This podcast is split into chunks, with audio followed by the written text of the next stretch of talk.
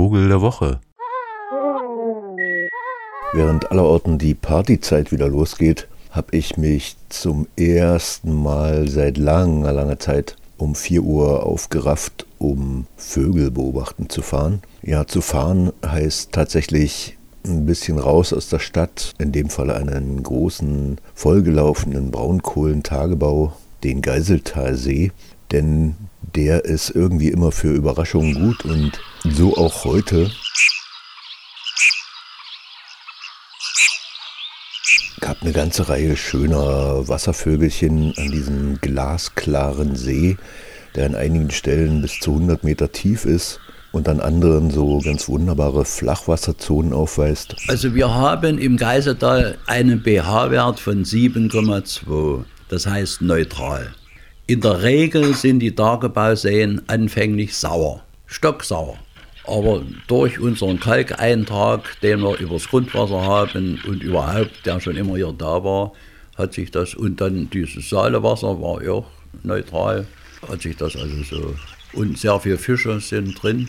Was allerdings noch fehlt, ich glaube Aale, weil die kommen hier nicht, die schaffen es nicht den Weg über die Geiße, die müssen eingesetzt werden. Und kristallklar meint, dass man auch die Unterwasserpflanzen sieht, zum Beispiel diverse Algen, und von denen ernährt sich eine unserer seltensten Enten. Die gibt es eigentlich auch erst seit 100 Jahren in Deutschland. Vorher war sie eigentlich ein ausgesprochen asiatischer Brutvogel ein paar europäische Vorkommen so im westlichen Mittelmeergebiet, an der Camargue zum Beispiel. Und von da aus hat sie so ganz peu à peu geeignete Lebensräume in Europa erobert ist aber nirgendwo häufig als Jugendlicher, da, da bin ich ausgeflippt, wenn ich mal irgendwo eine Kolbenente zu sehen bekommen habe, denn das ist unser Vogel der Woche.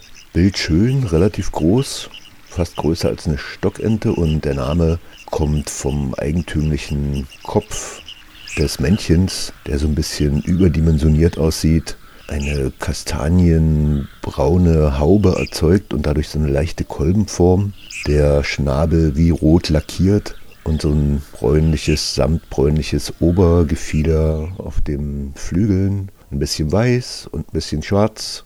Eine insgesamt imposante Erscheinung, das Weibchen auch sehr schön, so ein ganz samtenes Hellbraun und der Kopf wie zweigeteilt, oben dunkler und unten im unteren Bereich ganz hell. Dadurch kann man sie auch ganz gut erkennen. Die Männchen sehen zur Mauserzeit dann auch so ein bisschen aus wie die Weibchen und erst jetzt zur Brutzeit geben sie dieses verrückte, tolle, imposante Farbspiel, um Eindruck zu machen bei den Weibchen.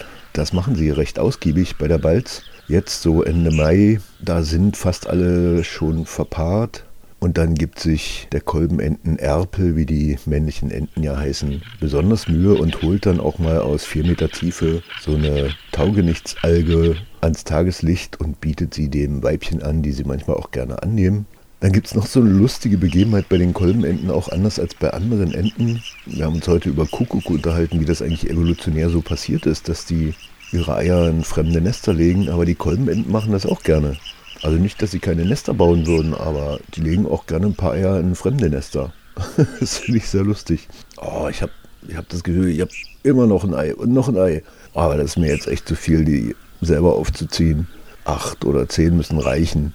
Und so kann es dann gut kommen, dass mal ein Kolbenentennest mit 20 Eiern voll ist und die Dame, die das dann ausbrütet, das sind ausschließlich die Frauen, die haben dann ganz schön Stress anschließend, denn wenn die kleinen Kolbenenten Junge noch so mini klein sind, so groß wie eine Faust, dann sind die natürlich auch begehrtes Futter bei Raubfischen, aber auch bei anderen Fleischessern.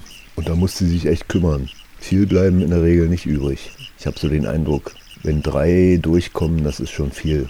Ja, und so ist der Geiseltalsee ob seines sauberen Wassers dann auch eines der wenigen Brutgebiete in unserer Gegend hier. Also es gibt noch so ein paar auch Bergbaufolgeseen. Immer dann, wenn das Wasser richtig sauber ist, dann mag die das. Das ist in Deutschland allerdings häufiger in den Voralpenseen.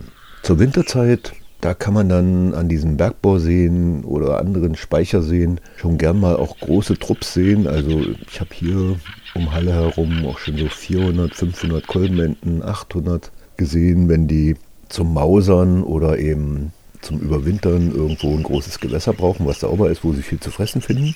Aber so bruttechnisch ist sie dann doch eher in dem europäisch-südrussischen, ukrainischen und dann weiter nach Osten bis nach Asien rein. Da ist sie eigentlich zu Hause nirgendwo so richtig häufig. Also insgesamt gibt es vielleicht, schätzt man so, eine halbe Million Kolbenenten und hier bei uns in Deutschland sind es wahrscheinlich nicht mehr als 500 Paare, die brüten. Insofern immer ein tolles Erlebnis, so eine Kolbenente zu sehen. Allerdings aufgrund ihrer Rarität, also dass sie dann hier tatsächlich auch brüten, sind sie auch gerne mal Stein des Anstoßes. Also im Sinne von, ah, die Naturschützer, die verbieten uns überall hinzugehen, weil immer gibt es irgendein seltenes Vogelfiech, was da brütet. Und so auch am Geiseltalsee, so dass der Geiseltalverein das gar nicht so cool findet. Denn da dürfen sie mit ihren Ausflugsbooten dann eben nicht lang.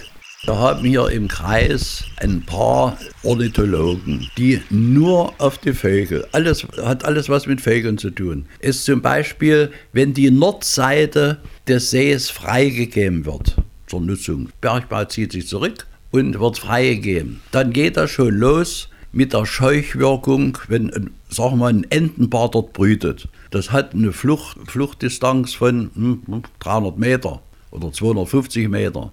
Wenn da jetzt hier ein Paar brütet und da ein Paar brütet und wir haben ja nur 400 Meter Wasserfläche, wo das Schiff lang fährt, dann überschneidet sich die Flussdistanz, da kann sie nicht mehr durch.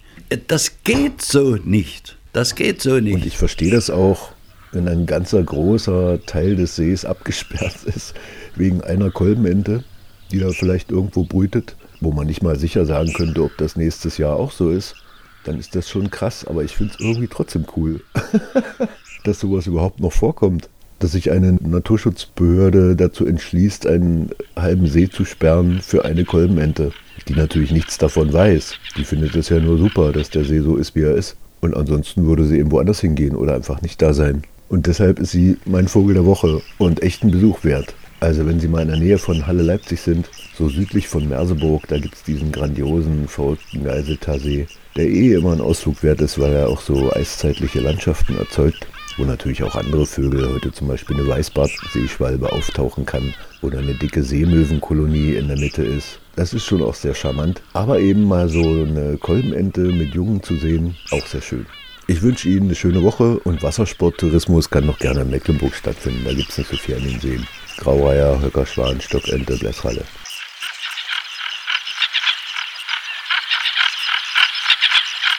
Vogel der Woche